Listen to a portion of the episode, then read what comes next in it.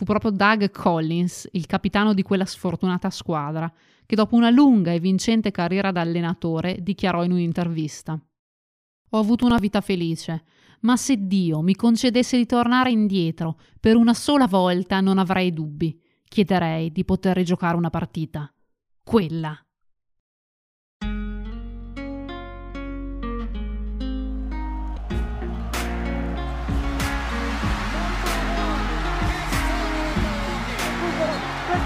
Ha vinto, ha vinto! Vola, vola verso il podio! Sopra Berlino! Favole sportive, storie di grandi imprese, a cura di Pietro Galvani e Silvia Etrari.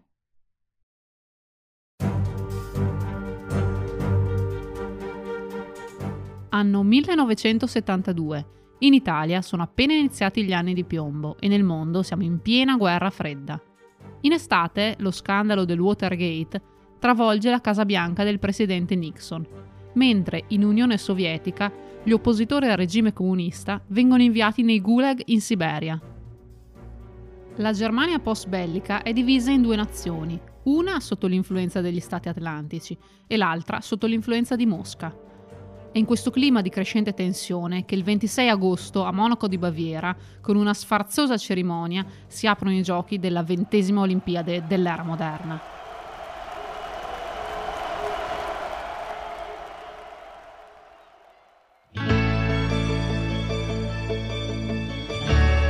In queste Olimpiadi di imprese da raccontare ce ne sarebbero tante.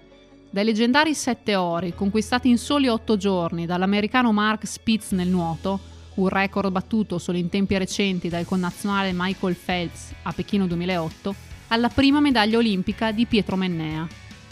Ma la vicenda che vogliamo raccontare oggi è quella della partita più controversa della storia delle Olimpiadi, una partita giocata su più fronti, da quello politico a quello prettamente agonistico, che ha segnato per sempre la storia dello sport mondiale, la finale di pallacanestro maschile tra Stati Uniti e Unione Sovietica. La nazionale americana di basket è considerata senza dubbio la grande favorita nella corsa all'oro.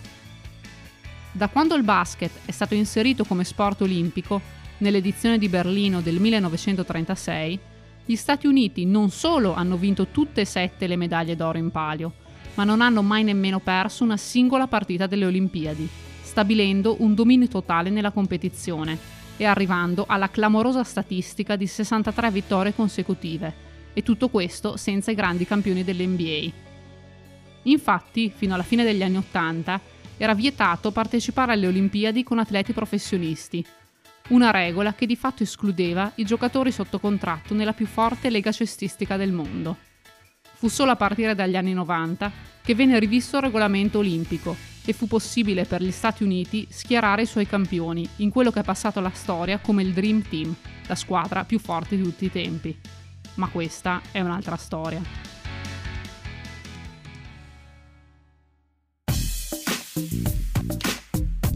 Torniamo a Monaco 72.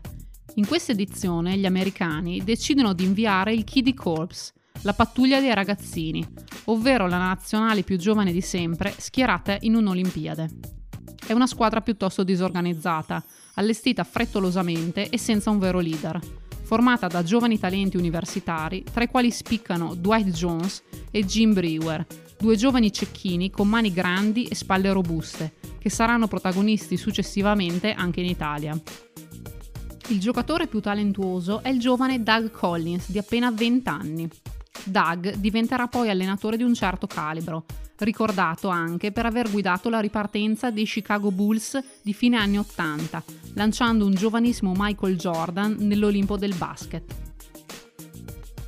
Pur rimanendo la favorita del torneo, il livello della squadra è però notevolmente inferiore a molte delle sue precedenti compagini. Nessuno dei giovani atleti americani ha mai disputato una competizione internazionale e prima delle Olimpiadi la squadra ha giocato insieme in soli 12 partite amichevoli.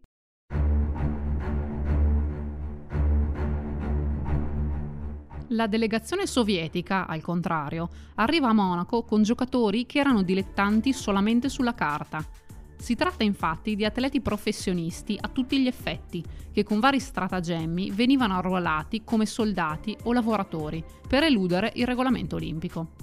La squadra si presenta all'Olimpiade come regina incontrastata del vecchio continente, dove aveva vinto otto titoli europei consecutivi e una serie di campionati, coppe e tornei internazionali. I suoi giocatori si conoscono da anni e sono autentici fuori classe, con alle spalle un'esperienza sconosciuta ai ragazzini americani. Tanti sono reduci dalla precedente Olimpiade, qualcuno raggiunge a Monaco addirittura la sua quarta apparizione olimpica. Tra le file sovietiche brillano i due gemelli russi Sergei e Alexander Belov, che in realtà non avevano alcun legame di parentela tra loro. L'Armata Rossa, così è soprannominato il team, è una squadra letale, creata meticolosamente con un solo scopo. Sconfiggere, una volta per tutte, gli odiati rivali americani.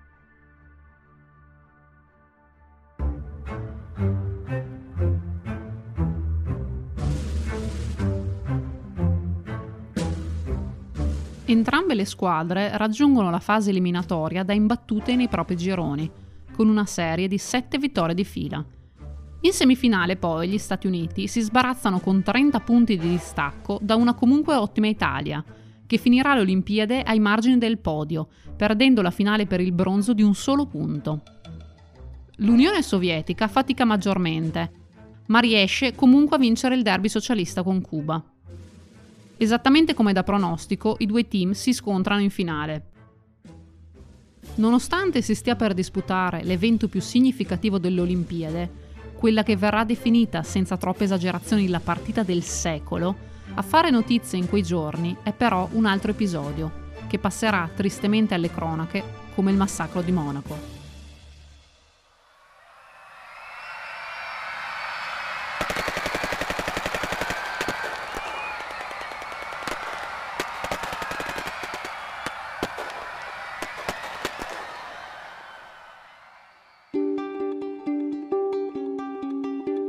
Notte del 5 settembre, quattro giorni prima della fatidica finale, otto terroristi palestinesi fanno irruzione nel villaggio olimpico e prendono in ostaggio 11 atleti israeliani. Dopo una lunga e fallimentare trattativa con la polizia tedesca durata oltre 24 ore, la negoziazione si conclude con uno scontro a fuoco nei pressi dell'aeroporto di Monaco, dove perdono la vita tutti e 11 gli atleti israeliani e gran parte dei terroristi. Il mondo si ferma, l'Olimpiade si ferma. È stato e rimane il più grande e crudele attacco terroristico legato a una manifestazione sportiva. Quel 5 settembre 1972 segnò per sempre la fine dell'era dell'innocenza dello sport, fino ad allora considerato un porto sicuro, un luogo di tregua dove poter mettere in disparte i conflitti politici e sociali dell'umanità. Dopo una solenne cerimonia presieduta allo Stadio Olimpico, alla presenza di tutti gli atleti, che per l'occasione espongono le bandiere a mezz'asta, molti invocano la sospensione dell'evento. L'eco degli spari rimbomba ancora nelle orecchie di chi ha vissuto quella tragedia troppo da vicino. Le immagini dei corpi massacrati sono vive negli occhi di chi ha seguito la vicenda davanti agli schermi delle televisioni. Eppure, il Comitato Olimpico prende una decisione tanto clamorosa quanto controversa. The show must go on. Lo sport non può e non deve fermarsi. La fiaccola olimpica deve continuare ad ardere, nonostante illumini sangue, cadaveri e sete di vendetta.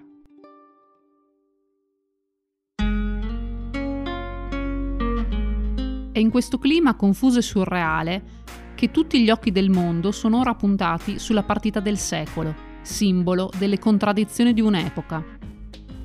È la rappresentazione di uno scontro tra due visioni del mondo, oltre che tra due squadre di basket. Una vera e propria guerra, allo stesso tempo spietata e innocua, che solo l'agonismo dello sport può offrire. Il giorno fissato per la finale è sabato 9 settembre. La palla 2 viene lanciata in aria alle 23.45, in obbedienza alle potenti reti televisive americane. Il frastuono è incredibile.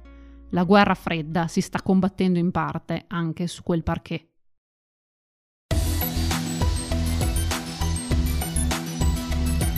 La partita, come ci si immaginava, è tesa e senza esclusione di colpi. Di canestri se ne vedono col contagocce. Sin dal primo quarto i sovietici si riversano in attacco, chiarendo da subito le loro intenzioni, mentre i ventenni americani sono sorpresi dal gioco duro ed intimidatorio degli avversari.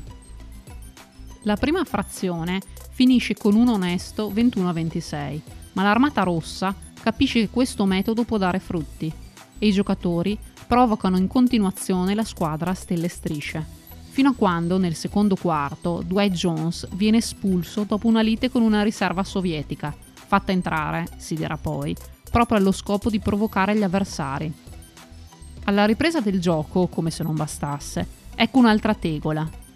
Jim Brewer esce per infortunio dopo una spinta maligna.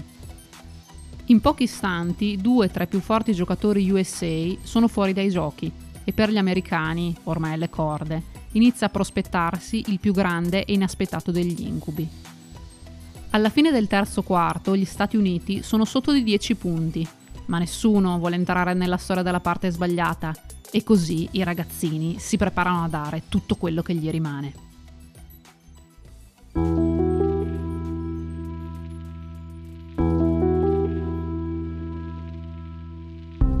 Con l'ingresso in campo di Doug Collins, i giovani atleti rimontano rapidamente, punto su punto, macinando un gioco spettacolare.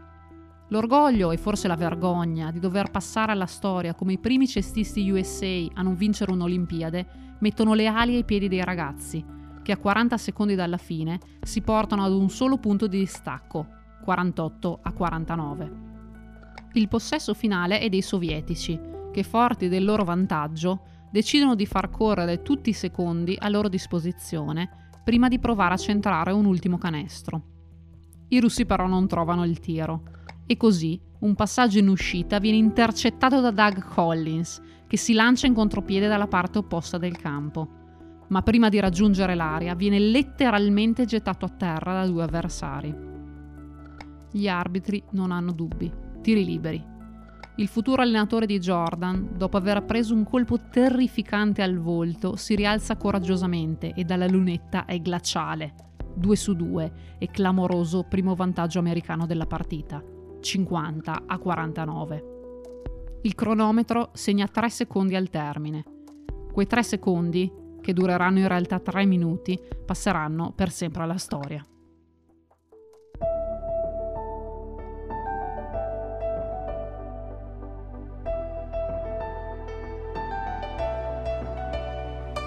Dopo il secondo libero bersaglio, i giocatori sovietici, presi dal panico, rimettono subito la palla in campo, nel disperato tentativo di tornare in vantaggio. E da questo momento succede l'incredibile. Non appena viene effettuata la rimessa, il vice allenatore russo protesta platealmente davanti al tavolo dei giudici, lamentando un mancato time out, richiesto, secondo lui, tra il primo e il secondo tiro libero. Nella pallacanestro, infatti, il timeout può essere chiesto solamente a gioco fermo, quando l'arbitro è in possesso della palla. L'inevitabile fischio dell'arbitro brasiliano Renato Righetto, pronto a sanzionare l'infrazione della panchina sovietica, si sovrappone al suono della sirena. Per cui, convinti che la partita sia finita, i cestisti americani iniziano ad esultare. Ma l'esultanza dura poco. Un cronometrista fa infatti notare agli arbitri che al momento del fischio mancava ancora un eterno secondo alla conclusione del match. Dopo varie discussioni sulla legittimità del timeout, viene concessa la rimessa dal fondo ai sovietici. Nell'esatto momento in cui la palla rientra in campo, la sirena suona di nuovo ed esplode ancora una volta la gioia degli statunitensi, convinti che stavolta la partita sia definitivamente conclusa. Questa volta però sono i sovietici a protestare, chiedendo che la rimessa venga loro assegnata a partire dalla fine dei tiri liberi e quindi con ancora quei famosi tre secondi a disposizione.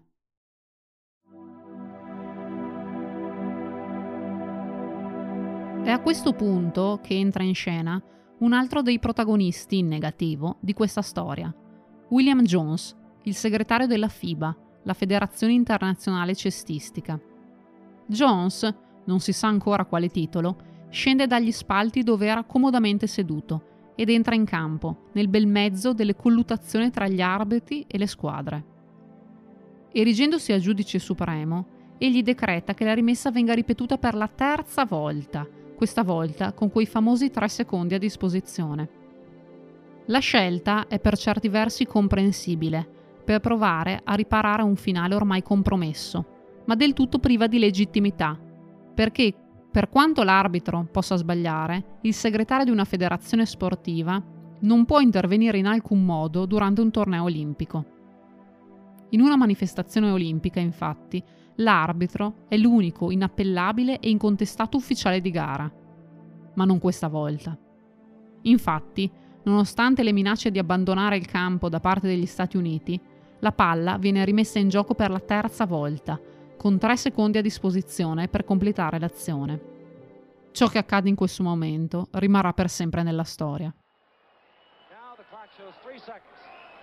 There is time for the Russians to go to their big man, Alexander Belov. They're going to try. Alexander Belov between two American defenders. Back there with him, Jim Ford and McMillan. The Russian team has robbed Alexander Belov. And this time it is over.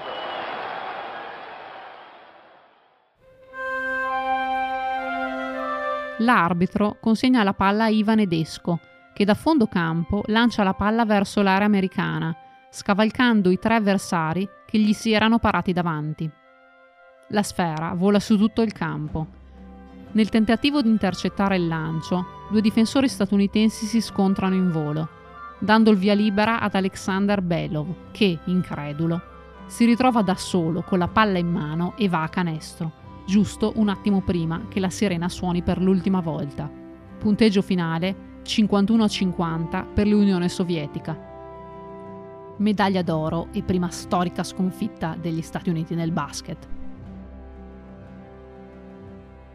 I giocatori sovietici sono euforici, mentre ovviamente non mancano le forti proteste da parte degli americani, che litigano per diversi minuti con gli ufficiali di gioco, fino a quando gli spalti iniziano a svuotarsi.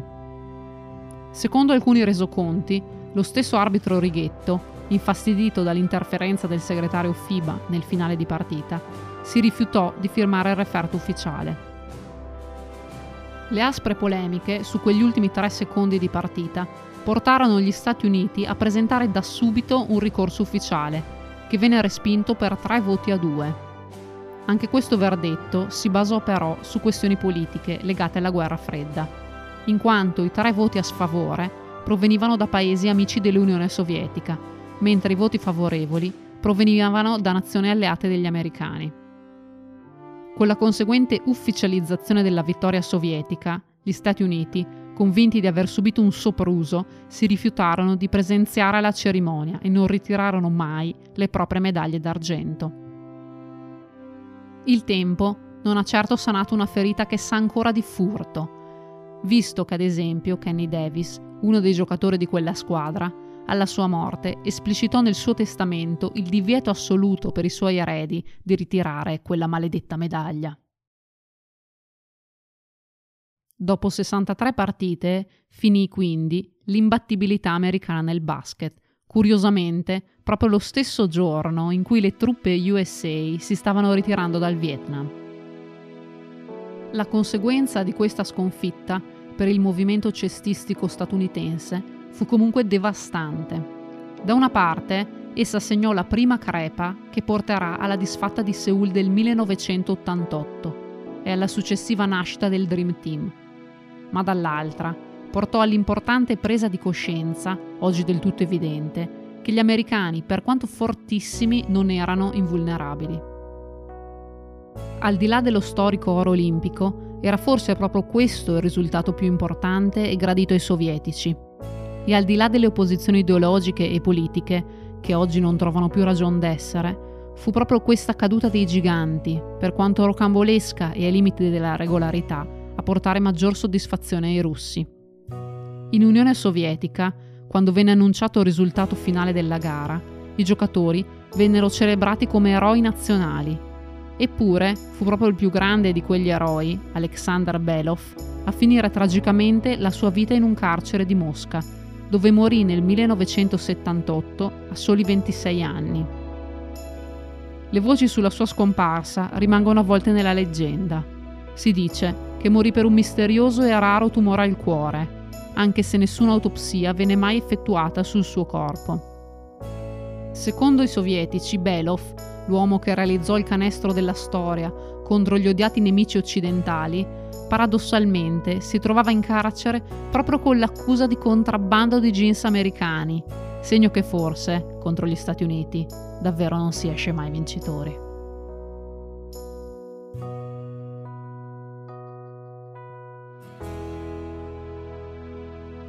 Non sapremo mai la verità sulla morte di Belov, né la verità su chi avesse ragione tra Stati Uniti e Unione Sovietica in quella maledetta notte di settembre del 1972. Quello che è certo è che ancora oggi ci sono 10 medaglie d'argento custodite nel cavò di una banca di Losanna, da sempre sede del Comitato Olimpico, in attesa di essere ritirate. È probabile vi rimarranno per sempre. D'altronde, fu proprio Doug Collins, il capitano di quella sfortunata squadra, che dopo una lunga e vincente carriera da allenatore dichiarò in un'intervista. Ho avuto una vita felice, ma se Dio mi concedesse di tornare indietro per una sola volta non avrei dubbi. Chiederei di poter rigiocare una partita. Quella